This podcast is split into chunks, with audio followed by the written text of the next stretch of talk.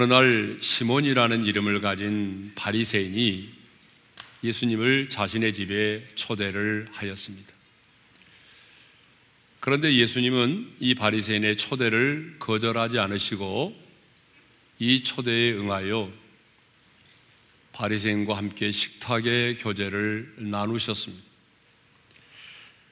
그런데 이것은 굉장히 이례적인 일이죠. 왜냐 그러면 예수님과 바리새인의 관계는 늘 불편한 관계에 있었고 심지어는 적대적인 관계에 있었기 때문입니다. 우리는 여기서 예수님의 대인 관계의 한 단면을 보게 됩니다. 많은 사람들이 예수님은 항상 세리와 창기들과만 식사를 하시고 사회적인 약자들과만 관계를 맺으며 살았을 것이라고 생각을 합니다. 그러나 아닙니다. 예수님은 본문에서처럼 당시의 종교적인 사람, 당시의 부요한, 부요한 사람, 그 사회의 기득권층이라고 불려지는 이 바리새인과도 함께 교제를 나누며 사셨습니다.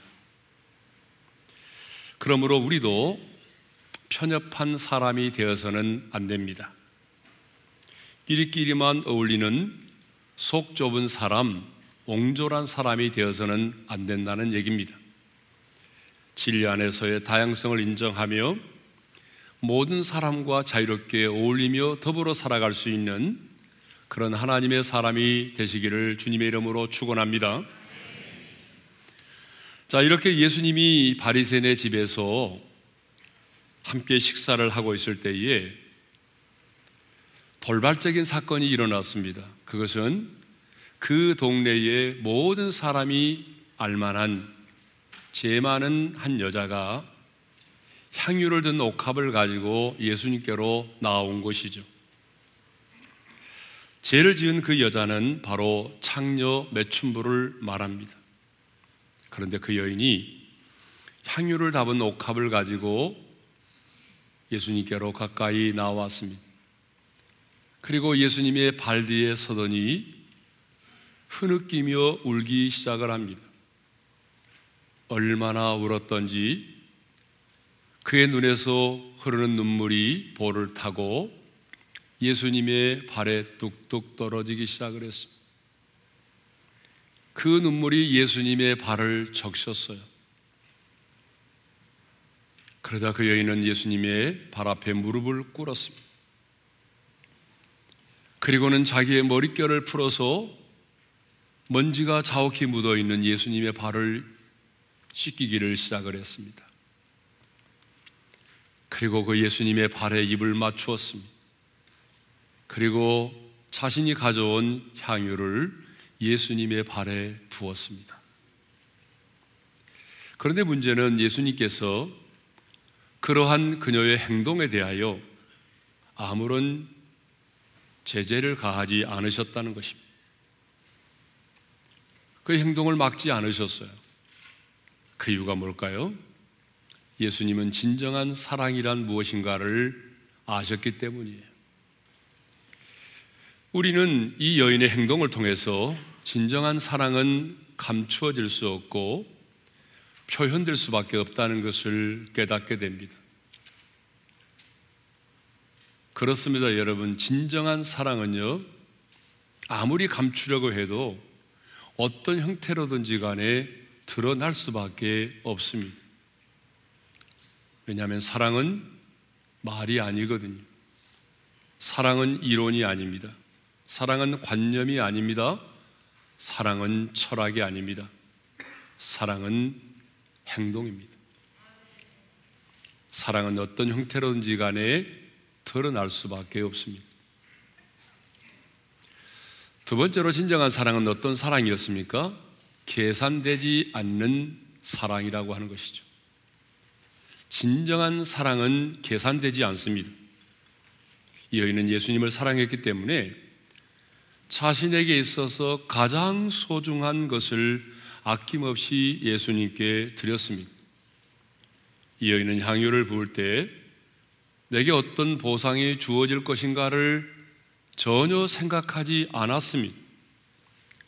오직 주님을 사랑했기 때문에 모든 것을 아낌없이 쏟아 부은 것입니다.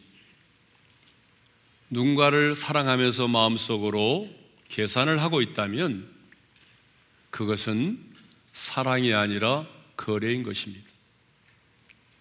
주님은 우리를 사랑할 때에 계산적으로 사랑하지 않으셨습니다. 그러므로 저와 여러분도 주님을 사랑할 때에 계산적으로 사랑하지 않기를 바랍니다. 또 진정한 사랑은 어떤 사랑이었습니까? 진정한 사랑은 부끄러움을 개치 않는다라고 하는 것입니다. 초청도 받지 않은 이 여인이 문 남성들이 모여 있는 그 잔치집을 찾아간다는 것 결코 쉬운 일이 아닙니다. 어쩌면요, 예수님을 만나지 못한 채 쫓겨날 수도 있는 상황이었습니다.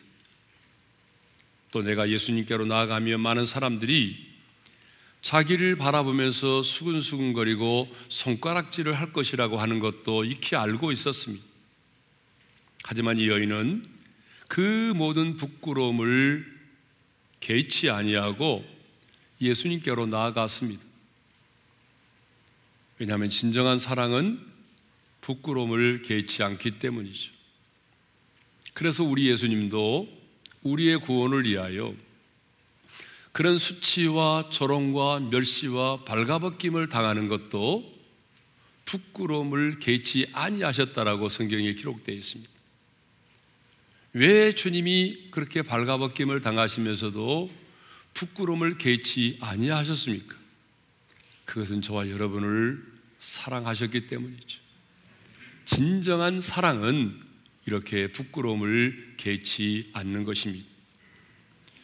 자, 그러면 이런 여인의 행동에 대해서 예수님을 자신의 집으로 초대했던 이 바리새인은 어떤 반응을 보였을까요? 성경에는 기록되어 있지 않지만 처음에는 굉장히 당황했을 거라고 생각이 됩니다. 왜냐하면 돌발적인 사건이 벌어졌으니까요. 어, 이게 뭐지? 굉장히 처음에는 당황을 했을 거예요. 하지만 곧바로 이 바리새인은 이런 생각을 했습니다. 이 기회야말로 내가 우리 집에 초대한 예수가 정말 하나님이 보낸 선지자인지 아닌지를 판단하고 시험할 수 있는 좋은 기회라고 생각을 한 것입니다. 자, 그게 바로 39절이죠. 39절의 말씀을 읽겠습니다. 다 같이요. 예수를 청한 바리새인이 그것을 보고 마음에 이르되 이 사람이 만일 선지자라면 자기를 만지는 이 여자가 누구며 어떤 자고 죄인인 줄을 알았으리라 하거늘 바리새인은요 이 여인의 이런 행동에 대해서 어떻게 예수님이 반응하시는지를 보면은 정말 예수님이 하나님이 보낸 선지자인지 아닌지를 알 수 있다라고 하는 생각을 한 것입니다. 정말 예수가 하나님이 보낸 선지자라면 우리가 말하지 않아도 자신에게 접근해 오는 이 여자가 어떤 여자인지를 알았을 것이고 그 여자의 이런 행동에 대해서 특단의 조치를 취할 것이라고 생각을 했습니다. 예를 들면은 큰 소리로 너는 다 계획이 있었구나 라고 한다든지 사탄아 물러가라 이렇게 외친다든지 아니면 감히 내 발에 입을 맞추려고 하다니 하면서 벌떡 일어설 줄을 알았습니다. 그런데 예수님은 이 여인을 정죄하지 않으셨습니다. 그 여인의 그런 행동을 저지하지도 않으셨습니다. 도리어 아주 편안한 마음으로 그 죄인인 여자가 자기의 발에 입을 맞추고 향유를 붓고 머리를 풀어 씻기도록 자기의 발을 맡기셨습니다. 그러자 이 바리새인은 이런 결론에 이르게 됩니다. 그래, 예수는 더 이상 하나님이 보낸 선지자가 아니야. 예수는 더 이상 하나님이 보낸 선지자가 아니라는 결론에 이르게 되었습니다. 어쩌면 바리새인은요 자신이 예수님을 초청한 그 뜻을 이룬 것이죠. 그가 예수님을 초청한 것은 정말 예수님을 접대하고자 하는 마음이 아니라 정말 이분이 하나님이 보낸 선지자인지 아닌지를 알고 싶었기 때문입니다. 그런데 이제 결론이 내려졌습니다. 예수는 하나님이 보낸 선지자가 아니라는 거예요. 왜냐하면 그 여인의 행동에 대해서 나무란다든지 저지를 한다든지 책망을 하든지 해야 되는데 아무런 제재도 하지 않았다는 것입니다. 아니 도리어 그 여인의 성김을 받으셨다는 것입니다. 그래서 그는 저 예수는 하나님이 보낸 선지자가 아니다라고 하는 그런 결론을 이미 마음속으로 내렸던 것입니다. 그런데 예수님께서는요, 그 바리새인의 마음을 꿰뚫어 보고 계셨어요. 지금 바리새인이 어떤 생각을 하고 있는지를 예수님은 아셨어요. 그래서 예수님은 시몬에게 이렇게 말씀을 하십니다. 시몬아, 내가 내게 이를 말이 있다. 내가 내게 이를 말이 있다. 여러분, 시몬에게만이 아니라 우리 주님은 오늘 우리의 마음을 깨뜨려 보시면서 내가 무엇 때문에 잠을 이루지 못하고 무엇 때문에 고민하고 무엇 때문에 아파하는지 우리 마음을 아신 주님께서 우리에게도 말씀하신다는 거죠. 여러분의 이름을 부르면서 내가 내게 이를 말이 있다라고 말씀하십니다.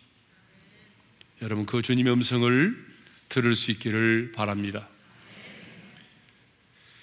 자, 바리새인 시몬의 마음을 깨뜨려 보신 예수님은요, 시몬에게 내가 내게 이를 말이 있다라고 말씀하시면서 한 가지 비유를 말씀을 하십니다. 이 비유는 어떤 비유냐 그러면 탕감을 받은 두 빚진 자의 비유입니다. 41절, 42절의 말씀을 함께 읽겠습니다. 다 같이요.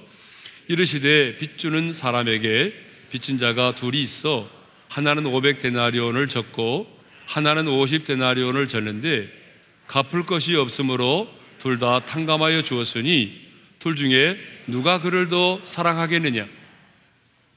자, 주님이 말씀하신 이 비유를 보게 되면 두 사람이 등장을 하죠. 그런데 두 사람 모두 빚을 졌다는 것입니다. 한 사람은요, 500데나리온의 빚을 졌고요. 한 사람은 50데나리온의 빚을 졌습니다. 자, 1데나리온이 그 당시에 노동자의 하루의 품삯이니까요. 자, 지금 노동자의 품삯이 10만 원이라고 계산한다면 한 사람은 500만 원의 빚을 졌고요. 한 사람은 5천만 원의 빚을 진 것입니다. 그런데 여러분, 이 비유에서 정말 중요한 게 뭐냐 그러면 이 채권자가 누구냐? 바로 하나님이라는 사실입니다. 그리고 이 두 빚진 자는요, 하나님께 죄를 지은 모든 인간들을 상징하는 것입니다. 근데 어떤 사람은 500데나리온의 빚을 졌잖아요. 어떤 사람은 50데나리온의 빚을 졌잖아요. 이게 뭘 말하죠? 이 땅에 사는 사람들이 사람에 따라서 제약의 경중이 다를 수 있다는 거죠. 어떤 사람은 오래 살면서 더 많은 죄, 더 큰 죄를 진 사람도 있고요. 어떤 사람은 이 땅을 살아가면서 너무 짧은 인생을 살았기 때문에 다른 사람보다 더 적은 죄를 지을 수도 있어요. 사람에 따라서 제약의 경중이 다를 수가 있는 거죠. 그런데 중요한 것은 뭐냐 그러면 이 두 사람 모두가 이 두 사람 모두가 하나님 앞에서 그 제약에 빚을 진 사람이라는 것입니다. 두 사람 모두가 다 죄인이라는 것입니다. 500데나리온의 빚을 진 사람은 더 많은 죄인이고 50데나리온의 빚을 진 사람은 더 적은 죄인이 아니라 하나님 앞에서는 두 사람 모두가 죄인이라는 사실이죠. 그래서 사도 바울은 로마서 3장 23절에서 이렇게 말하고 있네요. 다 같이요. 모든 사람이 죄를 범하였음에 하나님의 영광에 이르지 못하더니 모든 사람이 죄인이라고 말합니다. 그런데 두 사람 모두가 자신의 빚을 갚을 능력이 없다는 거예요. 그래서 빚을 준 사람이 두 사람 모두 어떻게 해줬어요? 탕감해 주었다는 것입니다. 자, 42절 상반절의 말씀을 읽겠습니다. 다 같이요. 갚을 것이 없으므로 둘 다 탕감하여 주었으니 자, 여러분 다시 한번 묻겠습니다. 왜 탕감하여 주었다고 말하죠? 갚을 것이 없으므로. 예, 다시 한번 묻겠습니다. 왜, 왜 탕감하여 주었다고요? 두 사람 모두 갚을 것이 없기 때문에, 갚을 능력이 없었기 때문입니다. 자, 이제 그렇다면 이 말이 무슨 말이에요? 죄인된 우리 인간은요, 스스로 자신의 죄악의 문제를 해결할 능력이 없다는 것을 말합니다. 그렇습니다. 죄인된 우리는요, 누구도 스스로 자신의 죄 문제를 해결할 길이 없습니다. 능력이 없습니다. 그래서 하나님은 이렇게 말씀하셨어요. 예레미야 2장 22절의 말씀이죠. 읽겠습니다. 다 같이요. 주 여호와의 말씀이니라 네가 잿물로 스스로 씻으며 네가 많은 비누를 쓸지라도 내 제약이 내 앞에 그대로 있으리니 한번 따라서 합시다. 내 제약이 내 앞에 그대로 있으리니 자, 이 말은 무슨 말입니까? 잿물과 비눗물로 아무리 쓰으려고 해도 내 제약이 사라지지 않고 내 앞에 있다라고 말씀하잖아요. 이 말은 무슨 말인가 하면 우리 인간이 이 땅을 살아가면서 예? 자신의 제약의 문제를 해결받기 위해서 고행도 하고 선행도 하고 스스로 노력을 해보지만 아무리 발버둥을 쳐도 그 죄는 사라지지 않는다는 거예요. 우리 인간의 죄라는 것은 그런 방법으로 사라지는 게 아니라는 거예요. 언제나 너의 제약이, 내 제약이 내 앞에 있다는 것은 인간의 노력에 의해서 우리 제약의 문제가 사라지지 않는다라고 하는 것입니다. 자, 그러면 여러분 어떻게 해야 되죠? 어떻게 해야 여러분 하나님 앞에 있는 내 죄를 용서받을 수 있을까요? 여러분 어떻게 하면 내 죄악을 탕감받을 수 있을까요? 그것은 여러분 우리 인간 스스로가 인간 스스로의 힘과 노력으로 아니 된다면 하나님께서 스스로 이 죄악의 문제를 해결해 주실 수 있는 방법밖에는 없는 거죠. 여러분 그러잖아요. 우리는 이 채무를 갚을 능력이 없다면 빚을 준 사람이 우리의 빚을 탕감해 주는 것밖에는 방법이 없는 것처럼 죄인된 우리는 스스로 우리 죄악의 문제를 해결할 수 없기 때문에 우리의 죄악의 문제를 누가 해결해 주셔야 한단 말입니까? 죄 없으신 하나님께서 우리의 죄악의 문제를 해결해 주셔야만 하는 거죠. 그래서 하나님은 어떻게 하셨습니까? 우리의 죄악의 문제를 해결하기 위해서 독생자 예수 그리스도를 이 세상 가운데 보내셨습니다. 그리고 2000년 전 인간의 몸을 입고 오신 예수 그리스도에게 시간과 공간을 초월하여 우리의 모든 죄악을 그에게 옮기셨습니다. 그리고 하나님의 아들 예수 그리스도는 시간과 공간을 초월하여 우리의 모든 죄를 담당하시고 그 십자가에서 우리의 죄값을 지불하셨습니다. 어떻게? 수치를 당하시고 형벌을 받으시고 죽으심으로 우리의 모든 죄값을 완벽하게 지불하셨습니다. 그리고 마지막에 다 이루었다. 내가 너의 죄값을 다 지불했다라고 말씀하셨습니다. 그러므로 우리의 죄악의 문제는 우리 스스로 해결할 수 없기 때문에 하나님께서 해결해 주셔야만 하는 것입니다. 그런데 하나님이 우리의 죄악의 문제를 해결하기 위해서 자기 아들을 보내셨고 십자가에서 죽게 하셔서 우리의 모든 죄값을 치르게 하셨습니다. 그렇다면 이제 우리가 어떻게 해야 우리의 죄 문제를 해결받을 수 있나요? 그 예수 그리스도를 믿는 것입니다. 그 예수 그리스도를 믿기만 하면 여러분 그 아들의 피, 그 아들이 흘리신 피가 우리의 모든 죄를 사해 주는 것이죠. 그래서 요한일서 1장 7절에 이런 말씀이 있잖아요. 다 같이 읽겠습니다. 그 아들 예수의 피가 우리를 모든 죄에서 깨끗하게 하실 것이요. 아멘. 자, 이 비유를 보게 되면요. 갚을 길이 없는 두 빚진 자가 동일하게 탕감을 받았다는 것입니다. 자, 빚진 돈을 상대적으로 비교해 보게 되면 무려 10배의 차이가 납니다.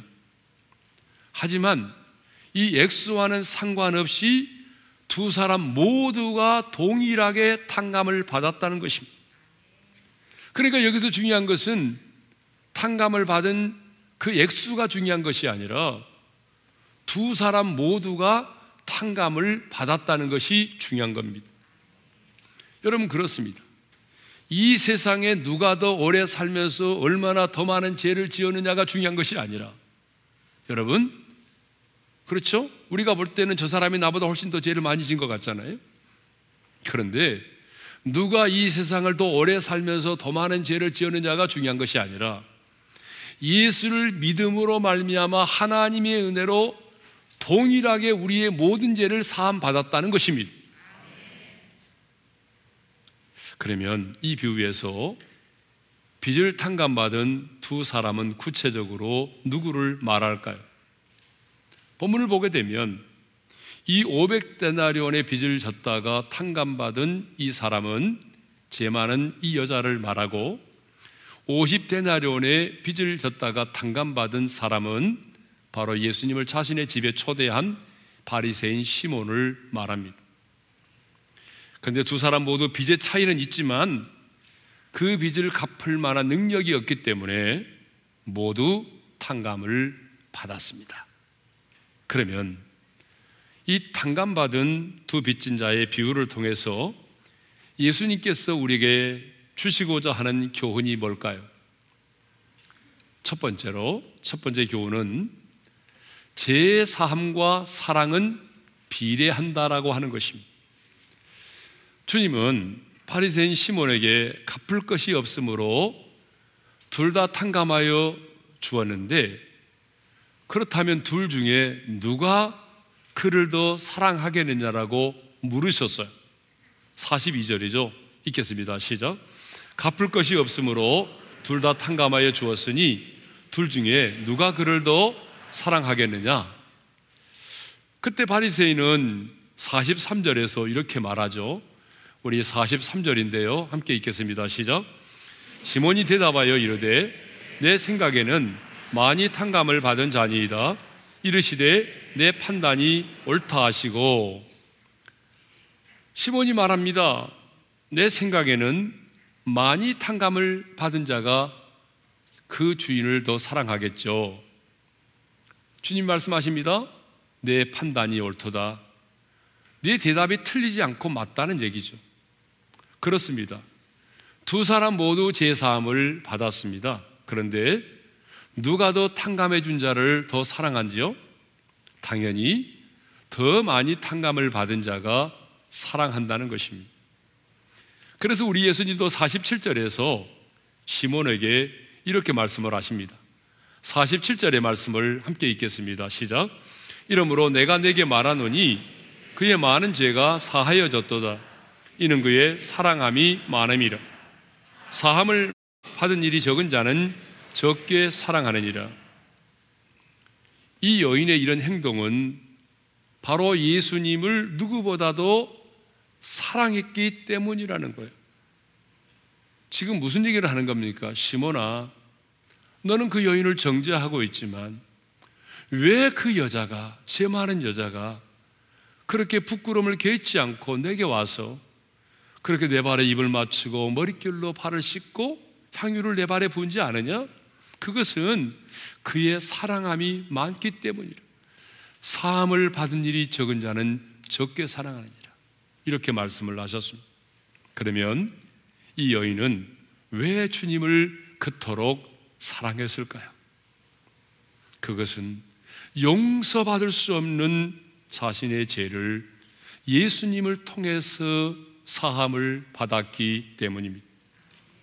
이 여인은 지금까지 망가진 인생을 살았고 더럽혀지고 찢겨진 인생을 살아왔습니다.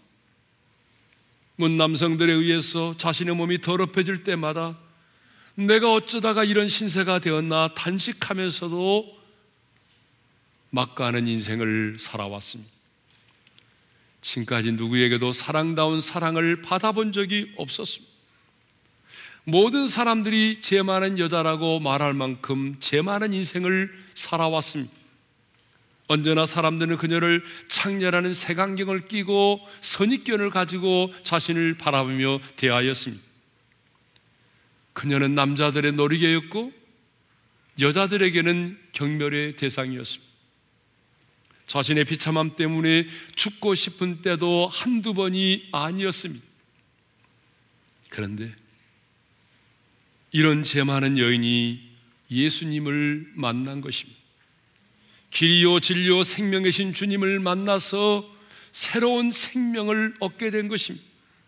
아니 모든 그 죄와 죄책감으로부터 자유함을 얻게 된 것입니다. 용서받을 수 없는 죄인 중에 개수인 나를 예수님이 자유케 한 것입니다. 그 죄 때문에 늘 죄책감과 정죄의식을 가지고 살았던 나를 주님이 자유케 한 것입니다. 수많은 남성들에 의해서 짓밟힘을 당하고 망가질 대로 망가진 그 자기의 마음의 아픔과 상처를 주님이 대신 받아가신 것입니다. 다시는 생각하고 싶지 않은 지난날의 그 죄를 주님이 동의서에서 먼 것처럼 기억하지 않으시고 도말하여 버리신 것입니다. 이렇게 예수 안에서 주님을 만나서 그 추하고 더러운 죄를 사함받고 나니까 예수님을 사랑하지 않을 수가 없었어요. 인간의 진정한 행복은 죄를 사함받는 데 있습니다. 그래서 로마서 4장 6절과 8절에 이런 말씀이 있어요. 다 같이 읽겠습니다. 시작. 이란 것이 없이 불법이 사함을 받고 죄가 가리워짐을 받는 사람들은 복이 있고 주께서 그 죄를 인정하지 아니하실 사람은 복이 있도다. 여러분 이런 말을 들어보셨죠? 하루를 기분 좋게 행복하려면 이발을 하고 일주일을 행복하게 지내려면 자동차를 사고 한 달을 행복하게 하려면 집을 사고 1년을 행복하게 지내려면 결혼을 하라는 말이 있습니다. 그러면 영혼을 행복하게 보내려면 어떻게 해야 될까요? 영혼을 행복하게 보내려면 그것은 죄를 사함받아야 한다는 것입니다. 인간의 진정한 행복은 죄를 사함받는 것입니다. 여러분, 누가 예수님을 더 사랑합니까? 제 사함을 많이 받은 자입니다. 제 사함의 은혜를 체험한 자입니다. 제 사함의 은혜를 많이 체험한 자가 주님을 더 많이 사랑합니다. 제 사함의 은혜를 많이 경험한 자가 용서의 감격이 큰 사람이 주님을 더 사랑합니다. 그런데 바리새인처럼 자칭 의롭게 살았다고 생각하는 사람들은요, 예수를 믿어도 별로 용서에 대한 감격이 없어요. 똑같이 예배를 드려도 별로 감동이 없어요. 그러나 제3의 은혜를 많이 받은 자는 제3의 은혜를 너무 크게 경험한 자는 눈물이 없이는 예배를 드릴 수가 없어요. 똑같이 신앙생활을 해도 여러분 다 보셨잖아요. 누가 예수님을 더 사랑하던가요? 똑같이 신앙생활을 해도 여러분 누가 더 예수님을 사랑하던가요? 똑같이 예배를 드려도 누가 감동의 예배를 드리던가요? 자신이 용서받을 수 없는 완벽한 죄인이고 그래서 지옥의 형벌을 받아도 마땅한 그런 죄인이라고 인정하는 그 사람 그래서 그 모든 죄를 용서받은 그 사람이 여러분 주님을 더 뜨겁게 사랑하는 것입니다. 이것을 보게 되면 제 삶과 사랑은 비례하는 것입니다. 제 삶을 많이 받은 자가 주님을 더 사랑합니다. 제 삶의 은혜를 깊이 경험한 자가 주님을 더 사랑합니다.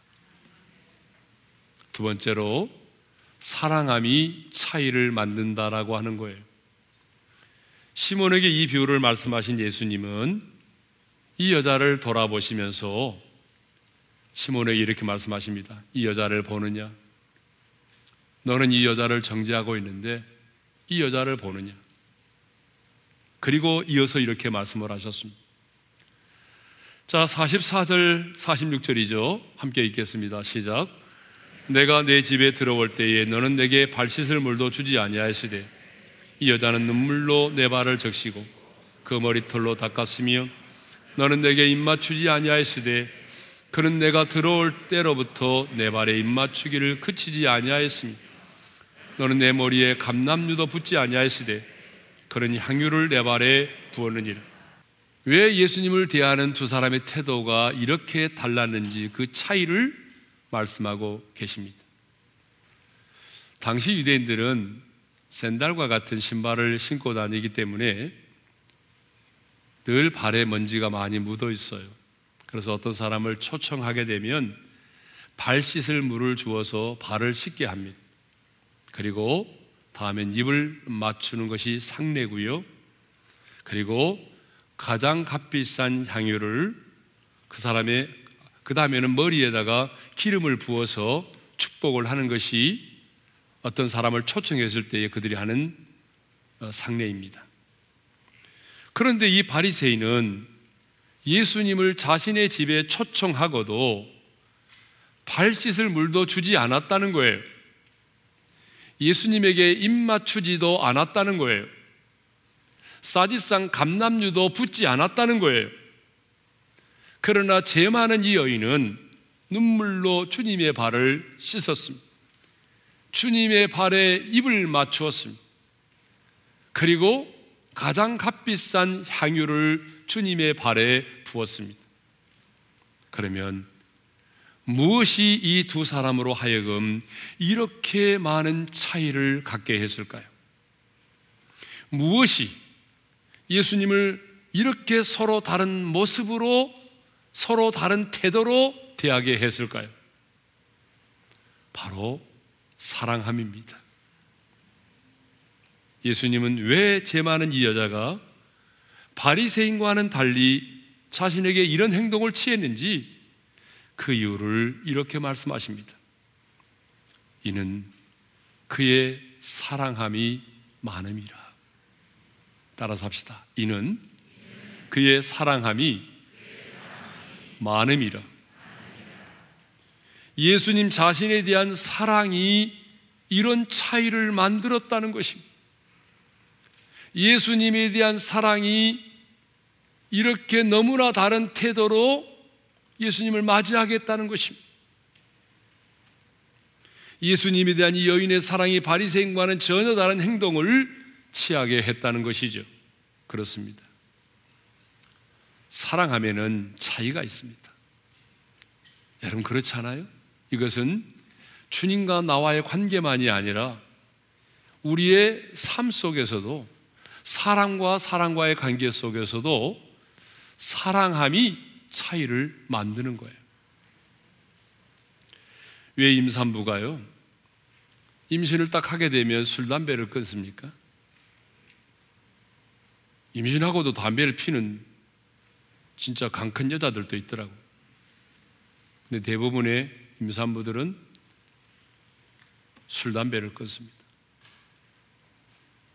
열이 40도를 오르내려도 감기 약을 먹지 않습니다. 왜 그럴까요?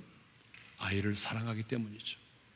유산기가 있으면 병원에 입원해가지고 몇 달 동안 꼼짝도 하지 않고 베드에 누워있는 분이 계십니다.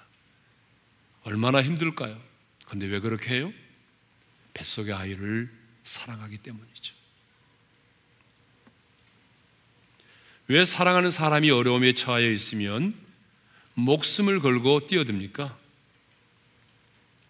저희 어머니는 손자를 데리고 예전에 개천에 빨래를 하러 갔어요. 여러분 예전에는요, 뭐 세탁기가 어디 있어요? 그래서 이제 빨래를 가지고 개천에 가서 빨잖아요.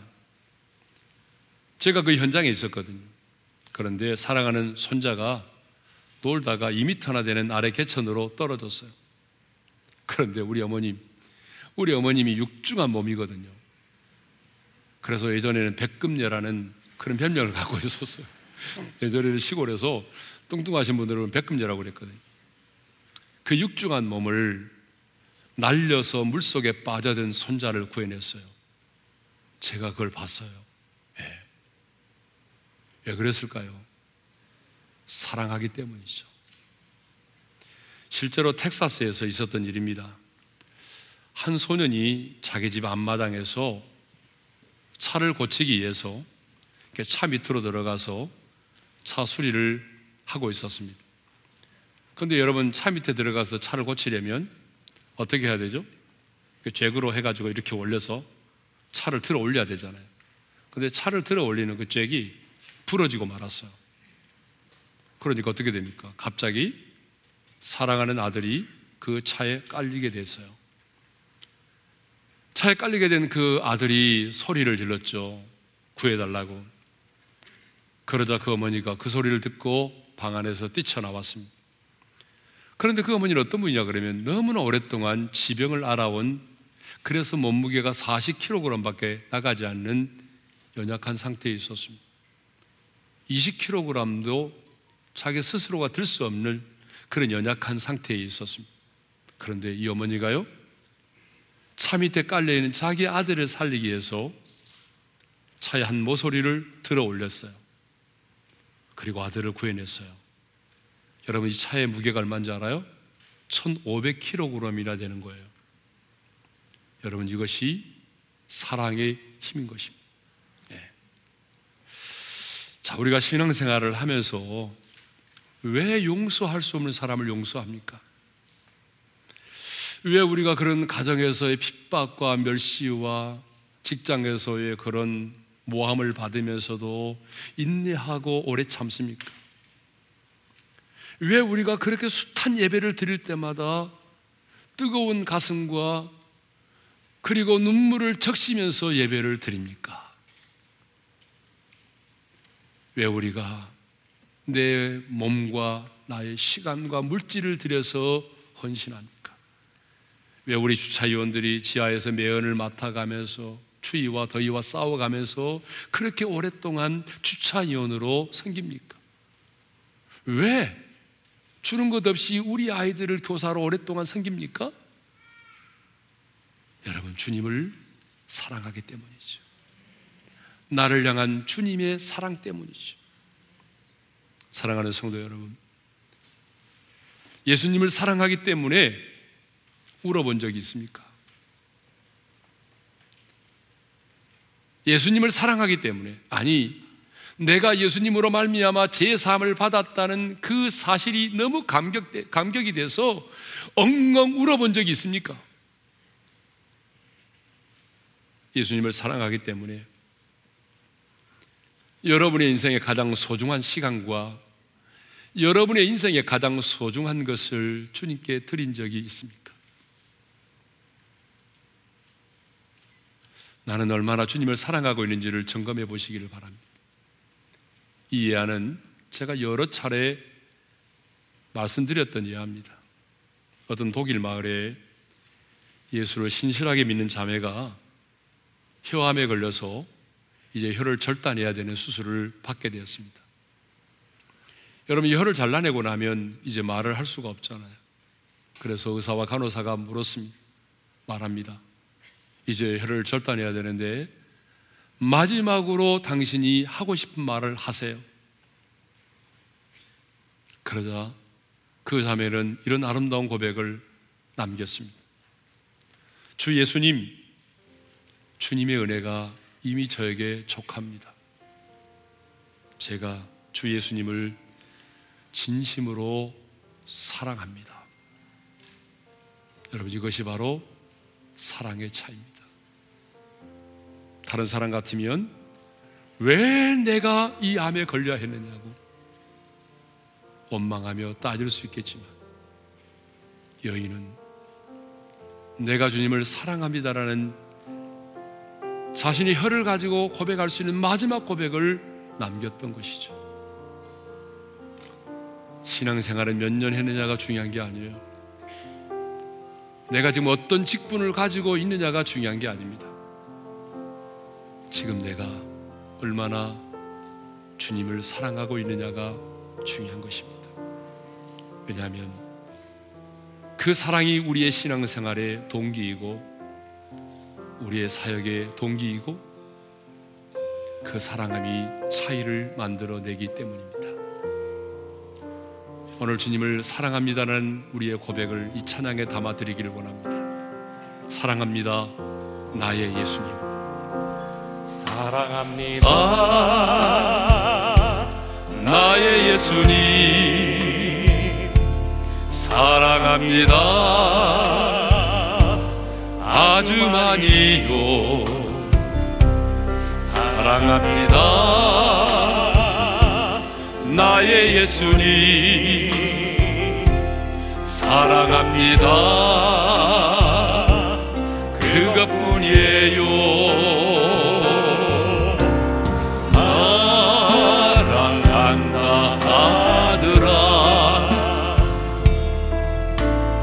내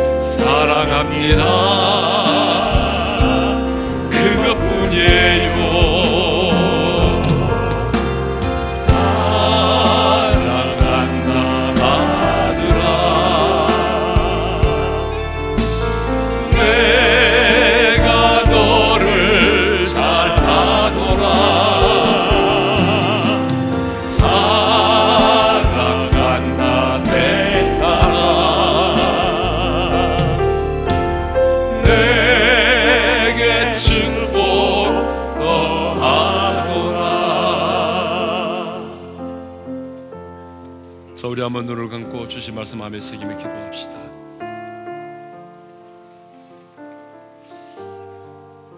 신앙생활에 있어서 정말 중요한 것은 내가 얼마나 그 주님을 사랑하느냐입니다. 내가 몇 년 동안 신앙생활을 해왔느냐 지금 교회 안에서 어떤 직분을 가지고 있느냐보다 더 중요한 것은 지금 내가 그 주님을 얼마나 사랑하고 있느냐라고 하는 것입니다. 왜냐하면 그 사랑이 우리의 인생의 차이를 만들기 때문이죠. 내가 얼마나 주님을 사랑하고 있느냐가 우리의 예배의 차이를 만들어내는 것이고 우리 신앙생활의 동기의 차이를 만들어내는 거죠. 그런데 누가 주님을 더 사랑합니까?